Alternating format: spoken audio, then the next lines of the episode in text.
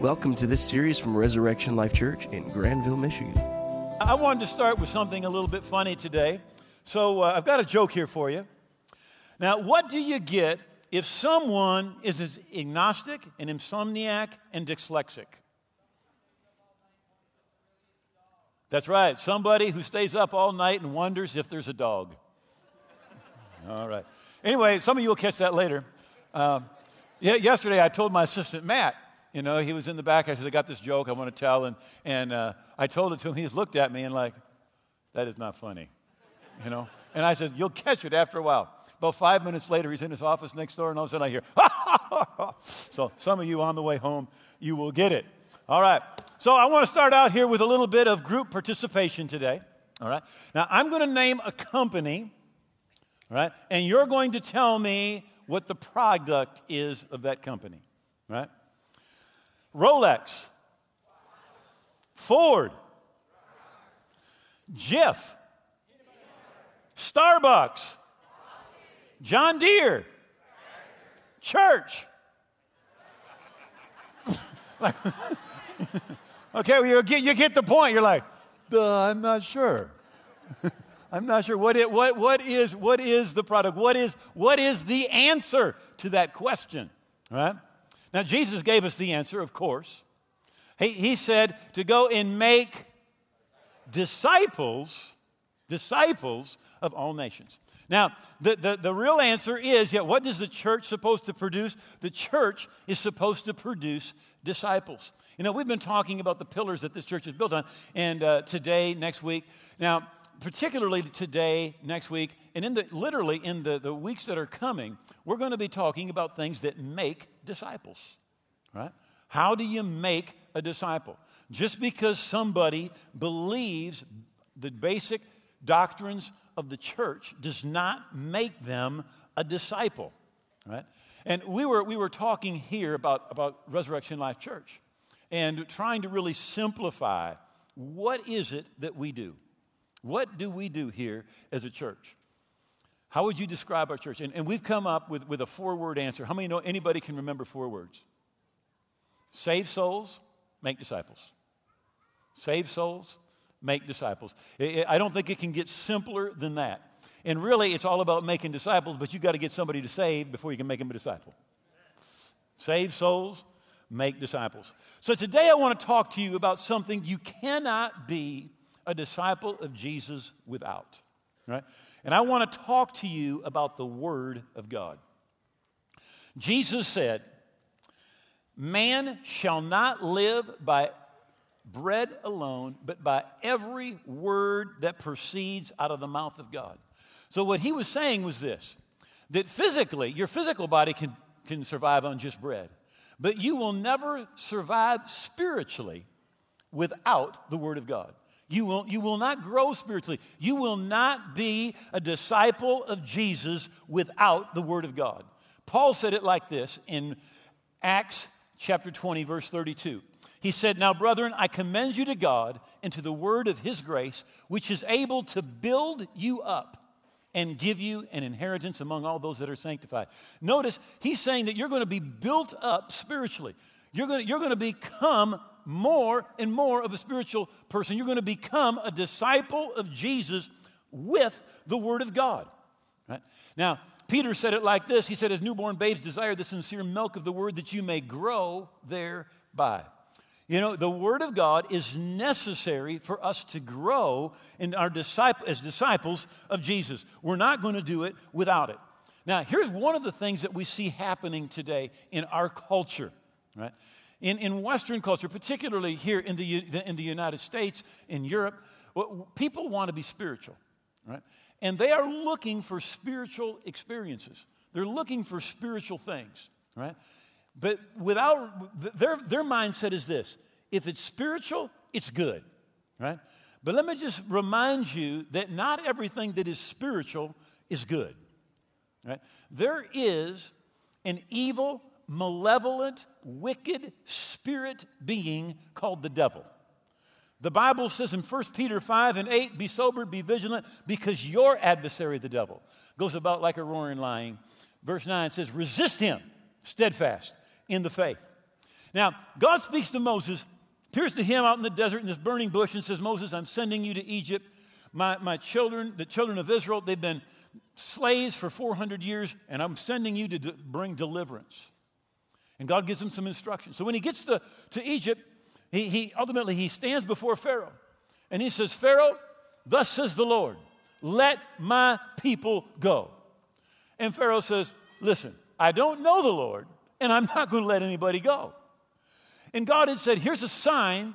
When you stand in front of Pharaoh, take your rod, your shepherd's staff, and throw it down. And when you do, it will become a serpent, it'll become a snake. Now, the New Testament says this Now, as Jannes and Jambres resisted Moses, so do these also resist the truth. Men of corrupt mind disapprove concerning the faith. So when Moses throws down his rod, Pharaoh calls over the magicians, Jannes and Jambres, and they throw down their rods, and their rods become snakes. Now, I want to ask you a simple question. When Moses threw down his rod, was that supernatural? When Jannes and Jannes threw down their rods, was that supernatural? When Jannes and Jambres threw down their rods, was that God? No, it was not. It was demonic. And there is a tremendous danger in thinking that everything that is supernatural is from God because it's not. Now, this is a beautiful story because the Bible says that when they did that, then Moses' snake went over and ate their snakes. And then Moses went down and picked it up, and it became the rod of God again. And really, it's a picture of Jesus. Jesus is represented by that rod. He became sin. He ate your sin and my sin, died, was buried. God reached down and picked him up, and he became again the Son of the living God.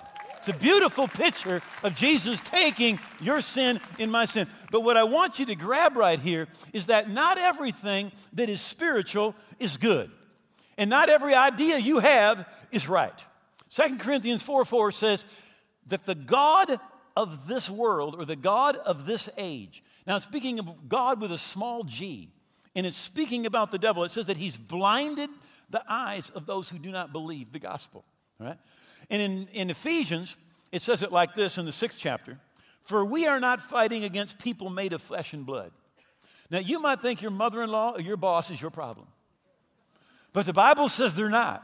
He says, Your, your enemy is not a person of flesh and blood, but against persons without bodies Satan, demon spirits the evil rulers of the unseen world, those mighty satanic beings and great evil princes of darkness who rule the world, and against a huge number of wicked, spirit, of wicked spirits in the spirit world.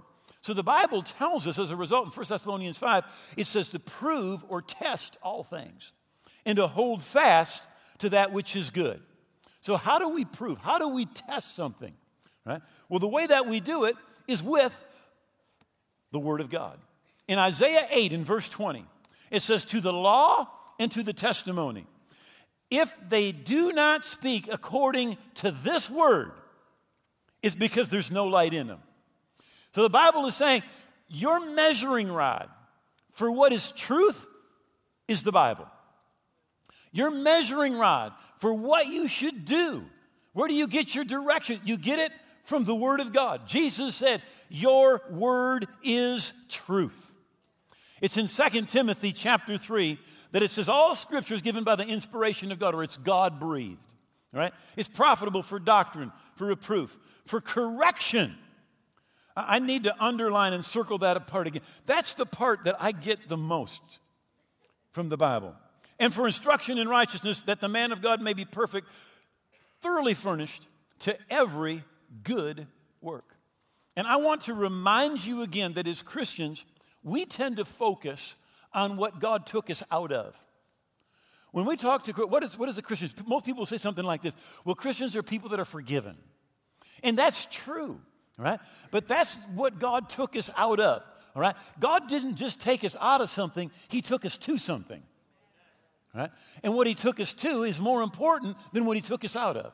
The Bible says in Hebrews that He took away the first to establish the second.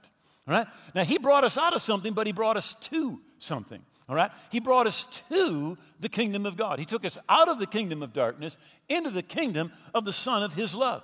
And He took us out of, Hebrews 6 said, t- talking about what He took us out of, it calls it dead works. Right? He took us out of dead works and He's taking us into, it says, that we may be thoroughly furnished for every good work. Right? He took us out of dead works into what? Good works. Into good works. You see, God didn't just save you so you could sit around. Right? He has a plan for you. He has a purpose for you. And of course, we pray. We pray the, the, the Lord's Prayer, right? Which says, all right, your kingdom come, your will be on earth as it is in heaven. As a believer, you and I are to be ambassadors for the kingdom of God. It literally uses that word in 2 Corinthians chapter 5. It says that we're ambassadors for Christ. When you show up, the kingdom of God shows up. All right. But that, that correction part, that's, that's the part, that's the part that I get all the time. I, there's almost not a day. In, in 1 Corinthians 10, it says it like this. Now, all of these things happen to us for examples. All right? Now, all these things that happened to people in the Old Testament, the Israelites and Moses and David and all that stuff, the Bible says they're examples for us. Right? And they're written for our admonition on whom the ends of the world have come. Now, how many of you know we're the ones at the end of the world? So these are written for us. And as Christians, don't be one of those Christians that just read the New Testament. You need the whole Bible. You need the whole Bible. But it says they're written for our admonition. The Greek word there means to slap your face. Right? And every, I mean this, and I'm serious, almost every day, the Bible slaps me. It slaps you. It slaps you upside the head and says, Look, tell Jeannie you're sorry. Oh, again, you know. I mean, it's going to, it's going to instruct us, it's going to correct us, all right? Um, so you, you need to get slapped a few good times every week. Right? And remember, you're never going to grow to be a true, effective disciple of Jesus without the Word of God. You need it. I need it. Jeremiah said this Your words were found, I ate them, and your word was to me the joy and the rejoicing of my heart. Your word was to me the joy and the rejoicing of my heart. That's what it'll become. It's our life, right? It comes alive.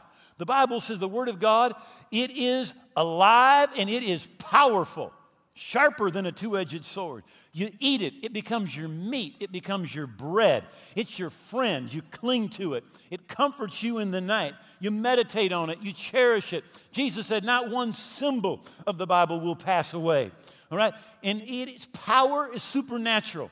It saves, it heals, it delivers, it protects, it empowers those that believe in it. And Isaiah said it this way He said, And you'll hear a word behind you saying, This is the way, walk in it. Right? When you're, when, when you're at bed at night, it, it's going to be going through your mind. When you get up and you come before a situation, that word is going to speak to you and say, This is the way, walk in it. But that happens when you get it down in your heart. Now, it's in Romans 10 17 where it says, So then faith comes by hearing, and hearing by the word of God. You know, you can pray and pray for faith. but Faith doesn't come by praying, it, it comes by hearing the Word of God, by getting that Word down on the inside of us. Now, listen, there are two things that you will never receive from God. You will never receive what you're ignorant of or what you're ashamed of. The part of your Bible that you're ashamed of, you'll never receive. And the part that God has for you, but you are ignorant of, you'll never receive. That's why Jesus said, Man doesn't live by bread alone, but by every word that proceeds out of the mouth of God. And really, God gave us the Bible, I want you to think about this, for two purposes. He gave us the Bible to change the way that we think and also to change the way that we talk. Think about that. To change the way we think, to change the way that we talk. In Isaiah 59, it says, God says, This is my covenant with them, my spirit who I put in them, and my words which I put in your mouth. They shall not depart out of your mouth, nor out of the mouth of your descendants, nor out of the mouth of your descendants' descendants from this time forth and forevermore. Joshua 1 8, this book of the law shall not depart out of your mouth. Romans 10:8. But what does it say? The word is near you, it's in your mouth and in your heart. Isaiah 57, I create the fruit of the lips. 2 Corinthians 4:13 says, "But since we have the same spirit of faith according to what is written, I believe therefore I spoke. We also believe therefore we speak." You see, God wants to change the way that you talk. He wants you to talk in agreement with him, right? And let me just remind you, every time you disagree, you're wrong. You're just wrong. You say, "I don't believe that." It's tough. You're still wrong. You're still wrong. And the other way, the reason God gave us the Bible was to change how we think. Right? Romans 12 and verse 2 says, Don't be conformed to this world, but be transformed. Literally, go through a metamorphosis like a caterpillar becoming a butterfly through the renewing of your mind or the, by changing the way you think. James chapter 1 verse 21 says to receive with meekness the ingrafted word which is able to save your soul. So it says the way you receive God's word is like a, a guy who's got an apple tree and he's going to engraft a new branch. And he goes out there and he cuts an opening and he removes part of that branch or part of that tree. Right? See, when, when you read the Word of God and you say, I'm doing this, but the Bible says this, you got to cut what you were doing out. And then you put the truth in. You put the truth in. You engraft it. And the Bible says you receive with meekness the engrafted word. Why do you need to be meek? And by the way, being meek is the opposite of being proud. When you're proud and God says something and you say something else, you go, Well, tough it, God. I believe I'm right. But when you're meek, you say, God, I realize you're right and I'm wrong. David said this in Psalms 128. He said, God, I consider your precepts, your word, to be right about all things and I hate every false way. Now, he's saying, God, you're right about everything. You're right when you tell me to tell Jeannie, I'm sorry. You're right about marriage. You're about, about raising kids. You're, you're, you're right about what sin is, right? You're, you're, you're right about forgiveness. You're, you're, you're right about how to be a good employer, how to be a good employee. You are right about everything, right? And we just need to realize God is right. His word is truth. It's truth. Now, some people just say, well, I just don't have time. I just wish I had time. You don't have time not to be in your Bible. Seriously. You don't have time not to. And first of all, uh, in, in today, all you need to do is get an app on your phone, for goodness sake. Just get an app, and when you get in your car, instead of listening to the radio, just put Bible. Hit the Bible. You do that, you'll probably listen to the whole Bible two or three times in a year. All right? So, but the, the Bible says this, Proverbs 3. Let your heart keep my commandments for length of days and years of life and peace they will add to you. Now, I just want to take one of those things that it says. It says length of days. Then it mentions years of life. So when it says length of days, it's not talking about how long you live. It's talking about God will bless your day so you will get more done in your day, right? When you take time to be in the Word of God, God will bless your day. And you won't get less. I don't have time. No, you, you, you take the time to be in God's Word. God will order your day so that you get more done in your day. Right? Uh, I, I believe every one of us, every day, need to be in the Bible. Every day. I've been saved 42 years, and there is not one day in 42 years that I did not get in the Word of God. Why? Because I know I need it. You say, why? Because I'm bad and I need to get corrected a lot. All right? Psalms 119, verse 105 Your word is a lamp to my feet, a light to my path. All right? So it's a lamp. It, it, we were in Israel a couple years ago, a year, last year. Last year, last year, last year. We were there in Israel last year right? And we bought some, some, some of these copies of these ancient oil lamps. And then we lost electricity on December 24 and didn't get it back for like 48 hours. So we had a electricity less Christmas. So we got out our lamps Right? These are olive oil lamps. And instead of using it for cooking, we took the olive oil, we put it in the lamps, all right? And we're running around in our house with olive oil lamps, all right? Now, let me tell you about an olive oil lamp. They work really well, but they don't put out a whole lot of light, right? That thing you can see right in front of you, great, right? But they are not airplane landing lights, right? They do not show you what is way down the road, right? And God's word will be a light to your path. Literally, like Isaiah said, you, will be coming up on a, on a crossroads, and the word of God will speak to you and say, This is the way. Walk in it. Now, what we want is we want airplane landing lights. We want God to show us what's going to happen five years from now. You say, why doesn't he do that? He doesn't do that because he wants to have a relationship with you. He wants you and I to constantly trust him. So he just keeps on showing us one step at a time, one step at a time. And, and when I've seen people so often get in trouble, is when instead of t- letting that thing be a lamp to their feet, the Bible says that the steps of the righteous are ordered by the Lord.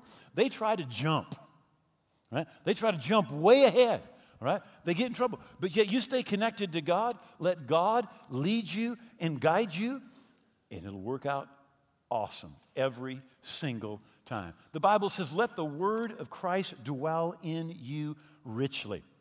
Reinhard Bonnke said this in his book, Hell Empty, Heaven Full. The Bible is a handbook for life, dealing with every imaginable area of mortal existence. It contains useful guidance for warriors, for widows, for the weak, and for the wealthy. It has wisdom to say, actions to recommend, and comfort to impart. Again, to the law and to the testimony. If they don't speak according to this word, it's because there's no light, there's no truth in them. God is right about everything. And this right here is truth. This is our measuring rod. This is a reliable authority. But here's some unreliable authorities that so often we're turning to, right? Culture. Everybody's doing it. It's popular. Everybody, everybody does it. Pastor, it is the 21st century, and that is so archaic. All right? This is truth. This is truth. Right? And because everybody's doing it, does not make it right. right? Doesn't make it right. Tradition. We've always done it that way. That's the way we've just always done it. You know what? Tradition is great, but if your tradition goes contrary to the Word of God, you need to throw out your tradition and go with the Word of God. No matter who it separates you from or identifies you with. The next one, unreliable, is reason. Well, it just seems logical. It just seems logical. How many of you know there's a lot of truths that don't seem logical? You know, literally for millenniums, people said, well, the world is flat. It just seems logical. This seems logical, but it wasn't true. And the same is true spiritually. Jesus just said it so very, very often. He said, Give and it'll be given to you. Well, the exact opposite seems to be the truth. Right? Jesus said, When somebody slaps you on one cheek, slap them back. No, he didn't. But it seems logical. Right? He, he said, Turn the other cheek. All right? So just reason, logic is not a safe guide. And here's the one that gets the most people in trouble. Well, it just feels right. You know? Well, it just feels right. You know, my wife doesn't take care of me, but but man, that girl at work, she it just feels right. Let me just tell you where you're going. You're going the wrong way. Right? Culture, tradition, reason, emotion. How many emotions come and emotions go? Right? Your emotions are not a safe guide and something is true, not because you believe it's true, not because you feel like it's true, not because it's logical, not because everybody's doing it, right? Something is true because God says it's true. And something's wrong because God says it's wrong, regardless of how you or I feel about it. Listen, He is the judge. On Judgment Day, you are not going to stand before culture. You're going to stand before God. And he said, This is truth. Right? In Proverbs 30 and verse 5, every word of God is flawless. It's flawless. 2 Timothy 3 16, Living Bible. The whole Bible was given by inspiration from God, and it is useful to teach us what is true, to make us realize what's wrong in our lives, to straighten us out, and to help us do what's right. Satan's number one goal is to steal God's word from your heart. That is the number one thing that he wants to do. In Mark 4, Jesus gives this parable of the sower. And he says, The sower goes out and he sows the, the, the seed of the kingdom, kingdom, or the gospel of the kingdom. And he said, There's some of it, it falls by the wayside or by the path. And then he interprets it and he says, That word that falls by the path, by the wayside, he said, They're the ones that hear the word. And Satan comes immediately and takes away the word that was sown in their hearts. That's what the devil wants to do. He wants to steal that word. In fact, the Bible tells us again in, in Mark 4, it says that tribulation, persecution, problems, they arise for the word's sake. You know, when you hear the word of God, the devil will try to steal it. He'll try to come and steal that word. You know, you hear that God wants your marriage to be a little bit of heaven on earth, and how is he going to try to steal that? He's going to try to bring some problems your way. Go back to Genesis chapter 3. God makes this beautiful garden, puts Adam and Eve in the garden, and gives them one rule. One. There is one rule in the whole world, right? There's millions of trees. But God says, look, there is one tree in the middle of the garden, and don't eat of that tree. You eat of that tree, you're going to die. Satan comes and said, Has God said that you can eat of all the trees of the garden? Well, she said, Except one. And in the day we eat of that, you know, we eat of that tree, we're going to die. And the devil said, You won't die. Why? You eat of that tree, you're going to be like God. They were already like God. They had one commandment, one word from God don't do this. And what does the devil try to steal? That one word, that one word that God had placed them to give them parameters, that one word. Satan will always try to come and steal that word out of our hearts right? because he knows how precious that word is. Jesus said, You live by that word. Peter said, You'll grow spiritually by that word. Paul said that word is able to build you up and to give you an inheritance among all those that are sanctified. Would you please bow your heads for just a moment? And, and please, nobody moving unless it's absolutely necessary. You know, you may believe all the great truths of the Bible that Jesus was born of a virgin, that at Calvary, he shed his blood and he paid for your sins, that he was buried, that he arose, that he's coming again. You believe he can save you, you believe he can deliver you, you can believe he can forgive you. But yet, you're not living for him. You're away from God. You need to be delivered. You need to be forgiven. You need to be saved. You need to be right with God. You've been living your life based on traditions, what everybody's always done, on culture, what everybody's doing, on your emotions, by what feels right, and by logic, by what seems right. But today, I want to challenge you to live your life by truth, by the Word of God, to receive what He has for you, to receive Jesus' sacrifice, that His blood paid for your sin and that He is going to save you, He's going to deliver you, and He's going to forgive you. Now, if you need to come back to God today, or you need to get right with God, in just a moment, I'm going to count to three. And when I say three, please lift your hand. You say, What's going to happen? We're going to pray together. And God is going to meet you right here in this place. And we'll say amen. And when we say amen, you're going to be forgiven. Your past is going to be gone you are going to take the first step to become a true disciple of Jesus. And you're saying, God, I'm not going to live by tradition or culture or by emotions or by reason. I'm going to live my life by your word. I'm going to live my life to please Jesus. So as you lift your hand, the first thing that you're saying today is this You're saying, God, I know that I'm a sinner. I need forgiveness. I need a Savior. And I'm coming to Jesus today to be forgiven and to be saved. One. You lift your hand. Again, you're saying, God, I'm going to live my life not by what feels right or seems right or what everybody thinks is right or what's always been done. I'm going to live my life for Jesus. And I'm going to live my life by the truth of the Word of God. True. Now get ready. Get ready to lift that hand. Literally, hands are starting to go up already. You lift that hand, you're saying, God, today, I'm going to receive Jesus into my heart. He's going to come into my heart. He's going to blood wash me from my sin, make me a new person on the inside, a part of your family on my way to heaven. Three, lift it up right now. Lift it up. Say, pray with me. Thank you. See, one, two, three, four, five, six, seven, eight, nine, 10, 11, 12, 13, 14, 15. Up in the balcony. Pray with me, Pastor. I'm not where I should be. I want to get right. Thank you. God bless you. God bless you. God bless you. God bless you. Are there others? Listen up. Say, include me, Pastor. Thank you. God bless you. Way in the back. Thank you. God bless you. Three, four hands right over here. Right. Now, would everybody please stand up? But if you lifted your hand, look right at me. All right? Here's what we need you to do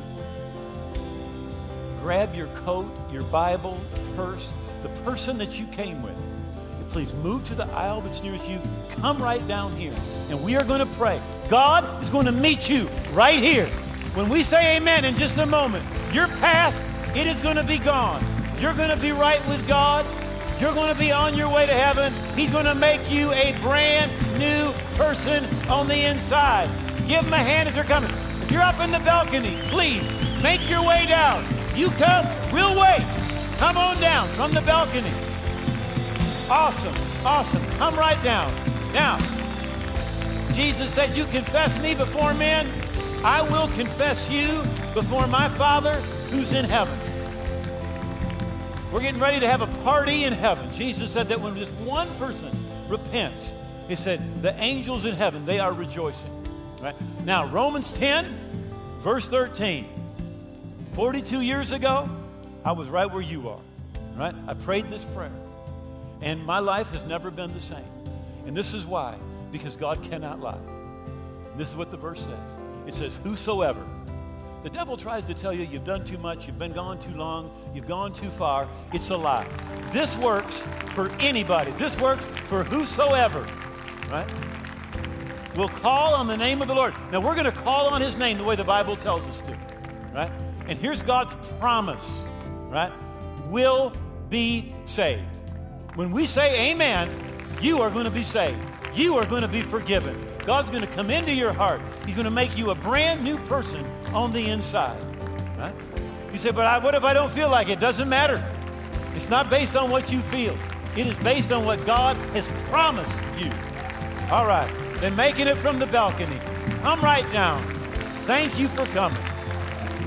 Awesome. All right.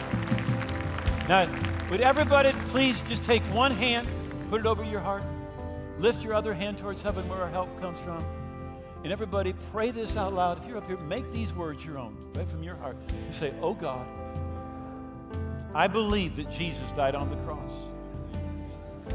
I believe his blood paid for my sins. And I believe that he rose again. Today I surrender to him.